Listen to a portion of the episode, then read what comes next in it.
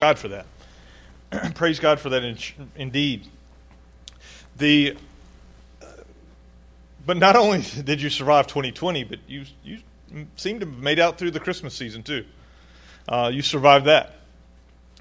That's something because we we were told from starting around uh, I don't know August, we began to be told uh, everywhere we looked that we needed that new 5G telephone. Uh, we needed that Peloton thing in our living room so we could feel like we were riding a bike across the world. We needed a new Jeep.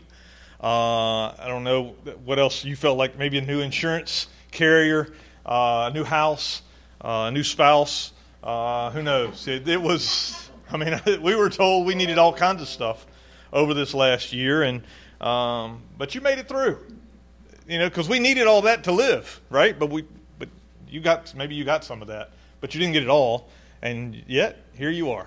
So congratulations for sure. That's the good news. Bad news is that today and tomorrow and for the rest of uh, our days, we're going to continue to get messages that what we have isn't enough. So, how do we live that way? What what you need in order to live a real life is is to have that Peloton, is to have that bike, is to have that new Jeep is to have an even bigger air fryer or a new pet, especially one from the SPCA, right? you know, wherever it is that, that you see the, the, the things that are going to make life better, that's just a fact of it. So I want to, while I say congratulations, I also want to tell you uh, be careful, right? Be careful. So we're back in. Um, we're we're back in our series of messages from Genesis. And as we begin this, we're in chapter 19.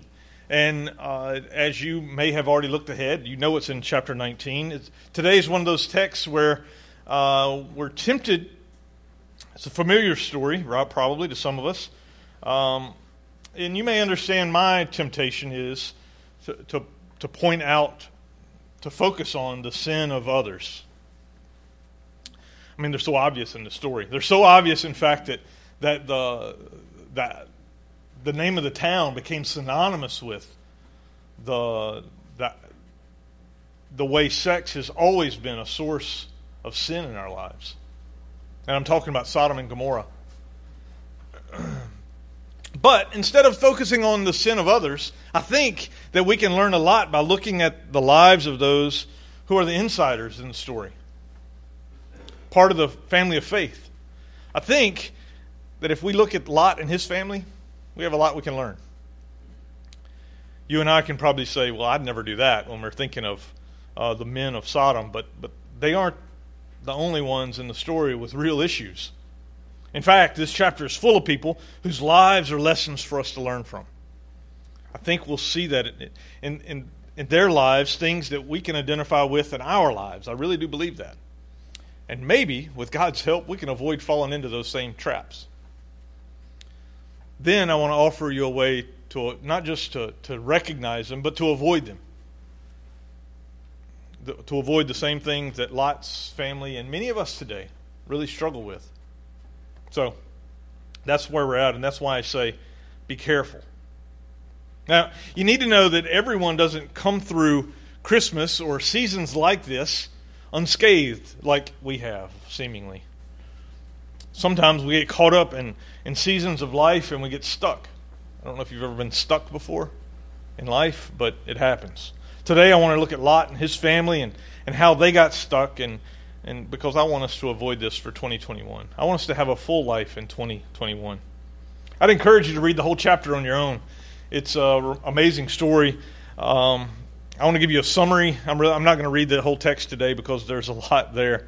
Uh, when we were last here in the story of Genesis, uh, God had shown up and told Abraham that he was uh, going to judge the sin of so- the people in the plain, Sodom and Gomorrah, because their sin was so offensive to God. Um, Abraham, he bargained with God, right? You remember the story where he said, uh, God, if there's only, you know, he got him, got God down. If you can find 10 righteous people in the town, you, you won't wipe them out. Well, there weren't 10. so the angels of God went down to destroy the city of, or the people of the plain, the, the, the towns of the plain, which are Sodom and Gomorrah and all the, the surrounding area. When they got when the angels got to Sodom, there was a, not Abraham, Lot was at the city gates, at the town gates, and they met them there. He invites the, the these angels, these men, uh, to to his home. Come, come to my house and uh, have dinner. You know, they don't want to, but he won't take no for an answer. He's like some of you all, you know, he won't take no for an answer, and you just they just keep at him, and finally, the angels go. Well, when they get to his home, the men of the city show up, and they start beating on Lot's door, saying, "Let us have those men. We want to rape them and maybe even kill them. Send them out to us." Now, this is the first thing I think we can we can really learn in this story is is Lot begins to try to make a deal. He bargains with them. He wants to protect his visitors, these these strangers in town. But he also wants to keep his, his status in the city. He wants to keep his reputation intact. So he tells the crowd, Don't do this. Don't do this. Let me give you my virgin daughters, and you can do with them as you want. Yeah, he actually said that. I mean, when you read it, you're like, no, he did not. But no, he really did. He knows he has to protect the strangers, but, but he offers his daughters to them.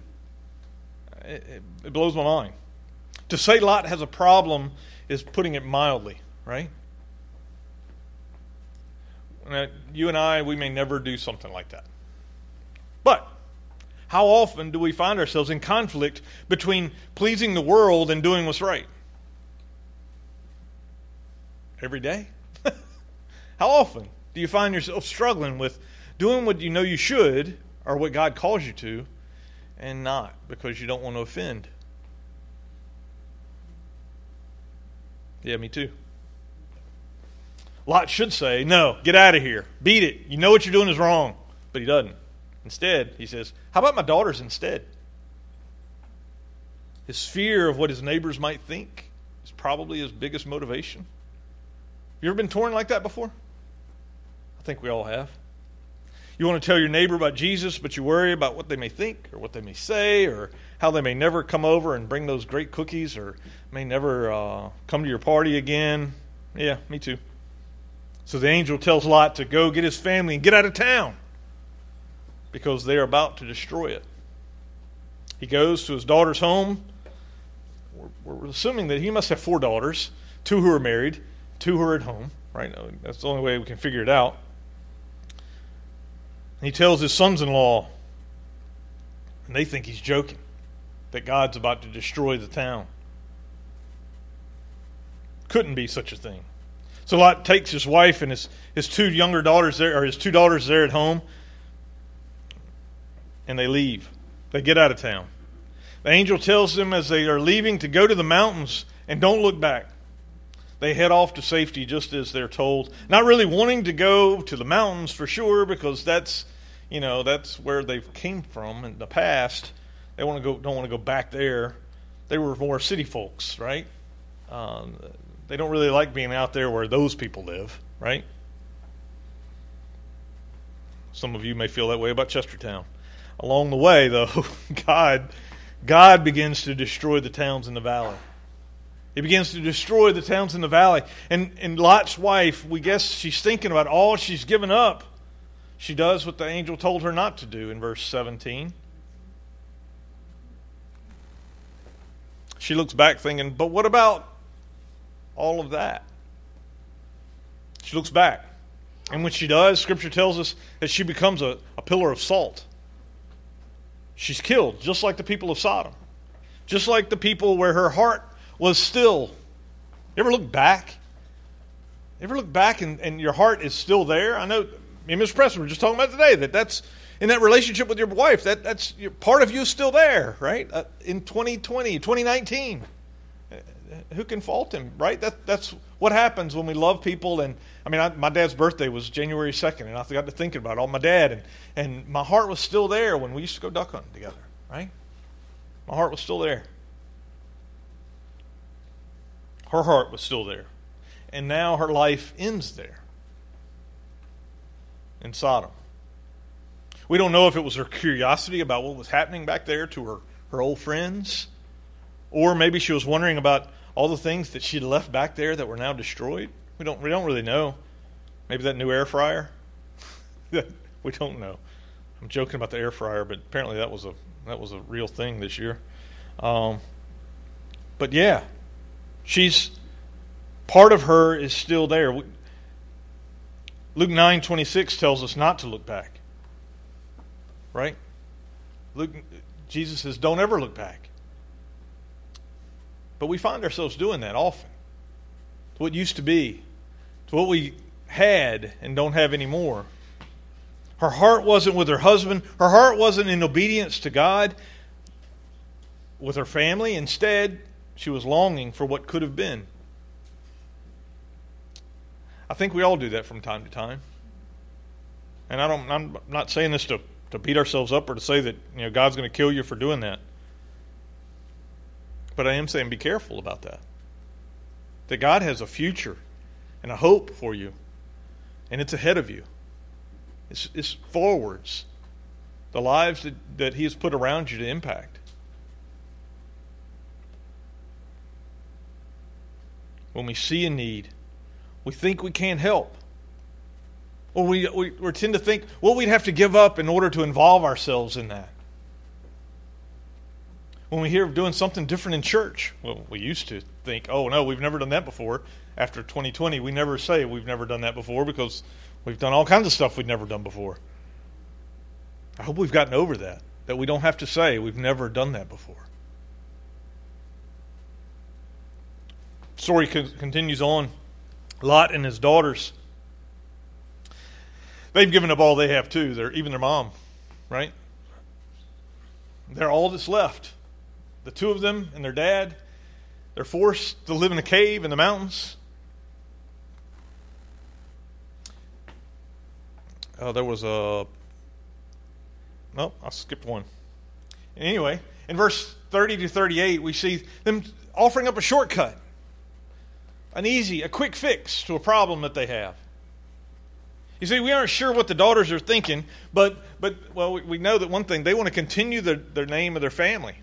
And so in the story, they, they get dad drunk, and they go in and have sex with dad. One one night, and one the next. Yeah, that's right. Some of you just said, he did what? Yes. They, they got dad drunk and raped him, I guess. I don't know. And, and in order to get pregnant and have children. They decide that that's the best way to happen. Not considering the dishonor they were bringing on their dad, not considering the dishonor they were bringing on those children, actually. And incest wasn't against the law like, like we think of it, or like the later in the Old Testament it will be. But they knew it was wrong, hence the reason they had to get him drunk, right? They knew that was not okay to do. But they're desperate.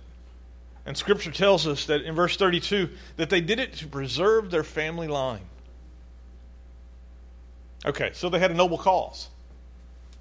But does, but does every noble cause entitle us to taking any means we want?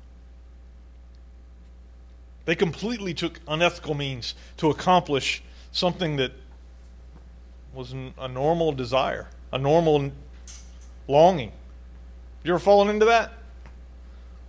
Ever fallen into wanting something that you feel you that you have to have or you deserve to have or you should have that's that's good and it's pleasing and yet you're so desperate desperate for it you shortcut in order to get it?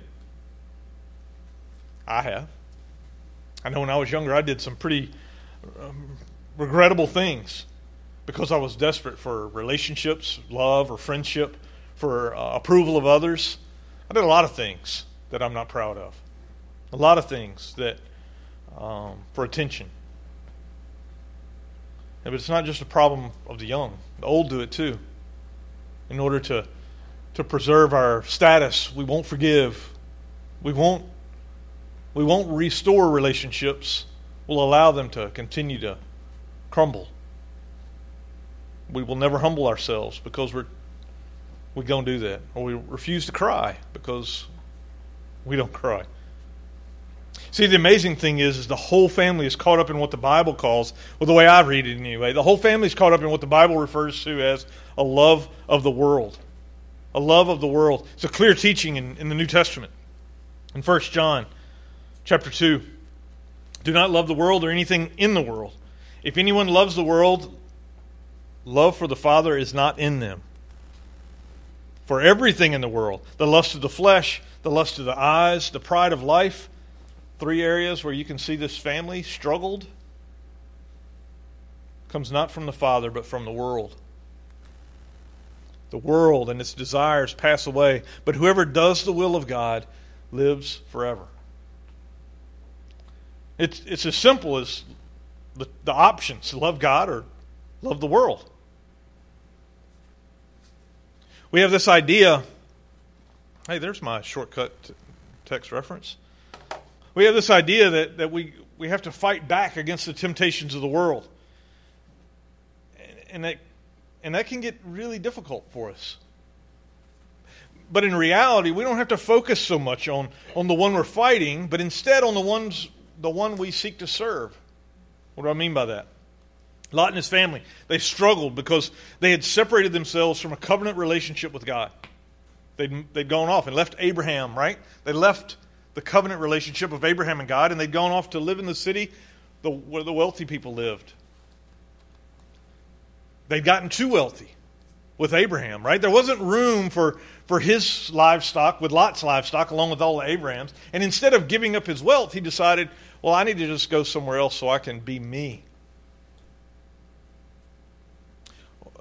I got to thinking, what if Lot had have given up his livestock and remained with Abraham? What if he'd heard again and again of the promises of God for Abraham to make him a blessing?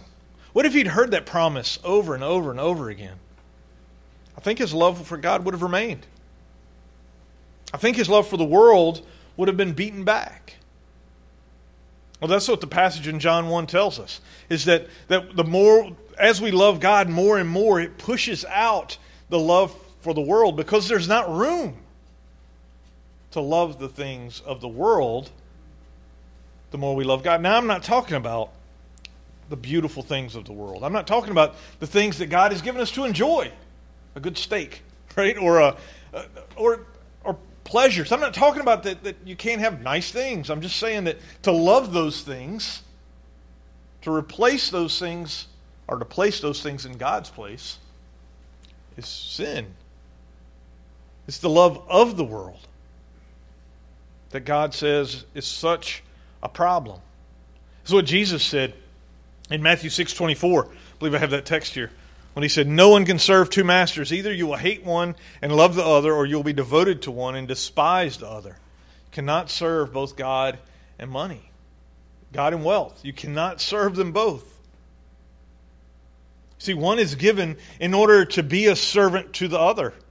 Wealth is given in order to let it serve God. you see how that works? Because if you serve money, then you don't have room for God. Money becomes your God. But that that just keeps us thinking about our wealth, right? But but Paul in Romans was even stronger. He said in Romans 12, 2, he said, Do not conform to the pattern of the world, but be transformed by the renewing of your mind and then you'll be able to test and approve what God's will is, his good, pleasing, and perfect will. So again, we find ourselves at a place where the, the teaching in Scripture is clear, but living it out is not so easy. It's not so easy. Simple, for sure. It's simple, and, and I want to encourage us that it's not as hard as we make it out to be. Because God has done the hard work for us. That's why I say congratulations.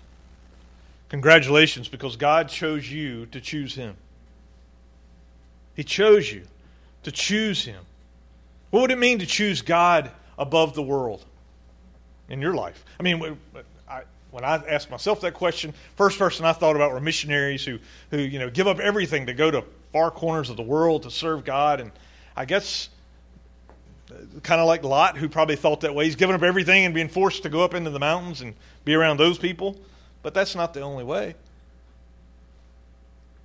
The other way is to fill your heart with the love of God right where you are. Right where you are. And, and when we fill our hearts with the love of God right where we are, it won't matter where we are. That's the amazing thing about it, is that it doesn't matter where you are. That's why Abraham was able to say, hey, you pick where you want to go, and I'll go the other way. For Abraham, it didn't matter because he loved God, and he was going to be with God. So why would it matter if you had the, the Peloton or the or the old, you know, the, the, the thrift store model, right, of the exercise bike. It really wouldn't. If you had the Jeep or something else, it wouldn't matter. The things we have become meaningless. It's not that they're meaningless, but they mean less the more we love God. So this year, what I'm asking is that we get to know God a little better that we, we get to know God more. Jesus, actually. So that's why I've, when you came in today, you got a, um, a copy of a, a reading plan. It's a reading plan that would require five minutes a day. So I'm asking us to read Scripture. You may read devotions of all sorts. We, we give those away too. I'd, I'd ask you to maybe put those on somewhere else and read Scripture first. Five minutes a day, five days a week and reflect on it. That's it. Not ask, not it's in the it's in the high bar, right? This is accessible to everyone. You can pick up one of the copies here. You can download the app, the Bible app, to your phone, and they have the reading plan in there as well. Uh, it, it's it's accessible. Get to know Jesus and what his life, his death, and his resurrection means for you. Means for you. And I believe as we experience that as we read that story again and again this year. Uh, you know, normally if you're going to read a book, you don't want somebody to tell you the end of the story. Well, I'm going to tell you the end of the story. Because as you read this book throughout this year, this is going to give it all away. It's going to change your life. It'll change your life. What you're going to discover is that because, because you cannot love God with all your heart, your mind, your soul, and your strength, and your neighbors yourself. Because you cannot do that, you have no shot at living the life that God requires of you. Because you can't. But because you can't, God says, if you'll just believe in my son, if you'll trust him, if you'll follow him, if you'll love him, if you'll serve him, I'll empower you to love God and not the world. God says, I'll do it in you. I'll do it. All you'll have to do is realize that you can't and that you need me. That's what God says. So imagine your life as you got closer to Jesus.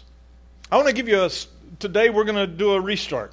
Traditionally in the Methodist Church, going back to John Wesley, he's had a uh, the first service of the year. They used to have a watch night service, uh, which was uh, Christmas Eve or New Year's Eve, all night worship service. Uh, and in that in that they would have a uh, what's referred to as a, a, covenant renewal. And I would like to share that covenant renewal with you today. Uh, I've got a modernized version of it. I gave you the prayer. You got a copy of that. It's on like a half sheet. There, we're going to pray that prayer as part of the, the service uh, as part of this liturgy. And in that, I would ask you to, uh, there's a big blank in the middle. That's a place for you to sign your name. Sign your name and put that somewhere where you'll see that. And you can go back and remember that covenant again and again, uh, like Abraham and like uh, the people of old did to remember those covenants. So we will uh, do that. Would you pray with me?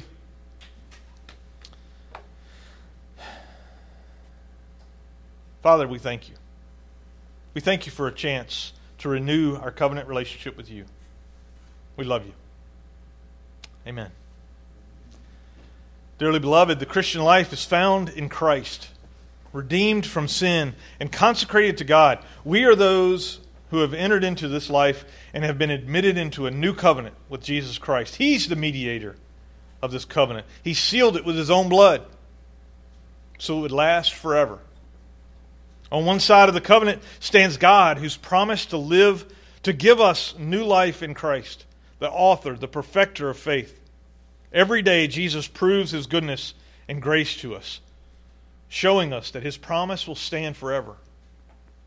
On the other side, we stand as those who promise to no longer live life for the world, but instead to live on, to only live for Jesus Christ because he has loved us and given his life for us.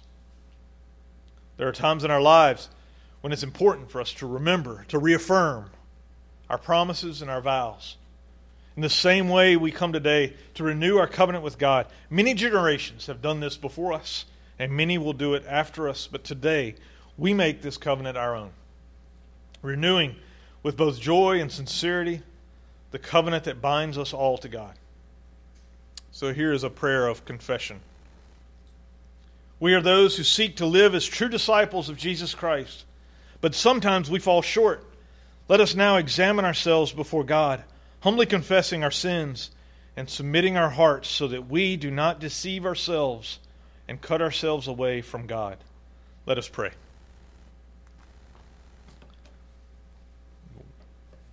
Father God, you have revealed your beauty to us, but we have been blind. You've stretched out your hands to us through our friends, but we passed them by. We've accepted your gifts and offered little thanks. We're unworthy of your unchanging love. We now confess to you our sins Please forgive us the poverty of our worship, for our selfishness of our prayers.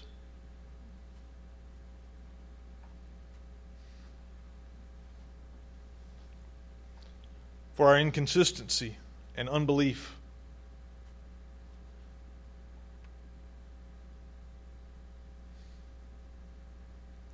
For the ways we neglect fellowship and your grace.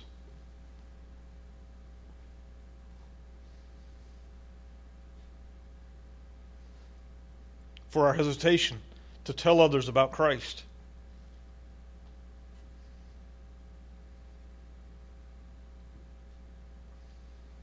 For the ways we deceive others.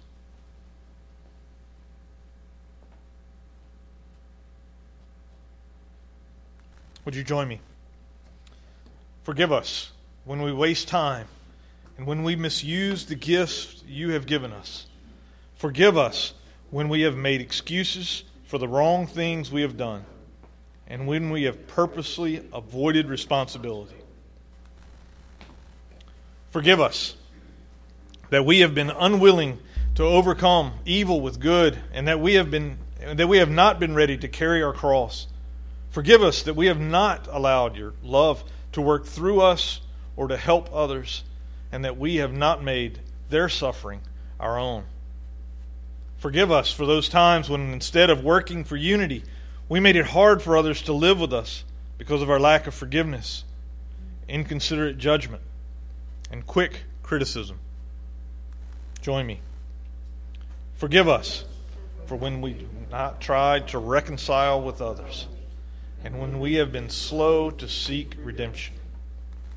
Forgive us for these sins that we silently confess to you now.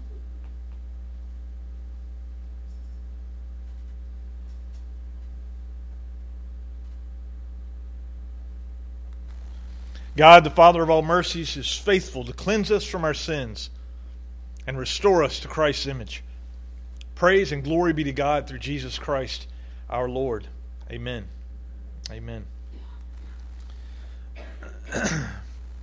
Let us be your servant. That's not me, that's you. So let me start. Let us let us gather here before the Lord, now in covenant commit ourselves to Christ as his servants. Let us give ourselves to Him so that we may fully belong to Him. Jesus Christ has left us with many services to be done, left you with many tasks. Some of these services are easy and honorable, some are difficult and disgraceful. Some line up with our desires and interests, others are contrary to both. In some, we please both Christ and ourselves But then there are other works where we cannot please Christ except by denying ourselves. Lord Jesus, we offer you this prayer. Join me. Let me be your servant. Let me follow your commands. I will no longer follow my own desires. I give myself completely to your will. The power and strength to live as true servants is given in Christ. We accept the place and work that He gives us, acknowledging that He alone will be our reward. Join me. I'm no longer my own, but yours. Put me to what you will. Place me with whom you will. Put me to doing. Put me to suffering. Put me to work for your sake. Set aside for you. Praise for you. Or criticize for you. Let me be full. Let me be empty. Let me have all things. Let me have nothing. I freely and fully surrender all things to your glory and service. And now, O wonderful and holy God, Creator, Redeemer, and Sustainer, you are mine, and I am yours. So be it. And the covenant which I have made on earth, let it also be made in heaven. Amen. Christ is our Savior to those who are His true servants. He's the source of all salvation to those who obey. To be His servant is to consent fully to His will. Christ accept nothing, accepts nothing less. Christ will be all in all, or he will be nothing. Now, confirm this truth in Holy Covenant. Make it a reality in your life in some very distinct ways, I invite you to. Spending time alone with God. Affirm this covenant in your life by spending time alone with God, re- reflecting on your life, examining your heart and the sins of it, naming those sins, and considering His consistent love for you in spite of it. Spend time in, in holy awe and reverence of God, marveling at His majesty. Spend time claiming God's promise, not your strength, His, that He promises to give to all who follow Him, right? Spend time considering His strength that He gives to all who ask. Affirm this covenant by being de- determined to be faithful. Determined, making a, a willful decision to be faithful, one moment at a time. And finally, hold this covenant with an open heart, allowing it to, to examine you again and again. Again and again. Let us pray together. My righteous God, for the sake of your Son Jesus Christ, see me now as I fall down before you. Forgive my unfaithfulness when I have not done your will. You promise mercy if I turn to you with my whole heart. God requires that you rid yourself of every idol in your life. From the bottom of my heart, I here and now renounce every idol in my life coveting with you that I will not commit any known sin. By turning against your will, will turned my love toward the world. In your power, I will watch for any temptation that will lead me away from you. Through Jesus Christ, God offers to be your God again if you allow Him to be. Join me before all heaven and earth. I here and now acknowledge you, Father, Son, and Holy Spirit, as my Lord and God. I vow to give all myself, body, soul, to be your servant, to serve you in holiness and righteousness all the days of my life. Jesus Christ is the only way and means God has given us as the way and means to salvation. Join me. Jesus, I here and now accept you and the only new and living way. I join myself in covenant with you. I come to you hungry, sinful, miserable, blind, and naked, unworthy to, even to wash the feet of your servants. With all my power, well, I'm sorry, get ahead of you. With all my power, I accept you as my Lord and head. I renounce my own unworthiness and vow that you are the Lord, my righteousness. I renounce my own wisdom and take you for my only guide. I renounce my own will and take your will as my law. Christ has told you that you must suffer with him. Jesus, here and now, make this covenant with you and accept whatever comes in life. Through your grace, I promise that neither life nor death will separate me from you. Amen. Amen. God has given holy laws as the rule of your life. I here and now willingly take on your yoke and burden. All your laws are holy, just, and good. I accept them as the rule for my life, thoughts, and actions, promising I will strive to order my whole life around your direction. I will not allow myself to neglect anything I know to be my duty. The Holy Almighty God searches and knows even the thoughts of your heart.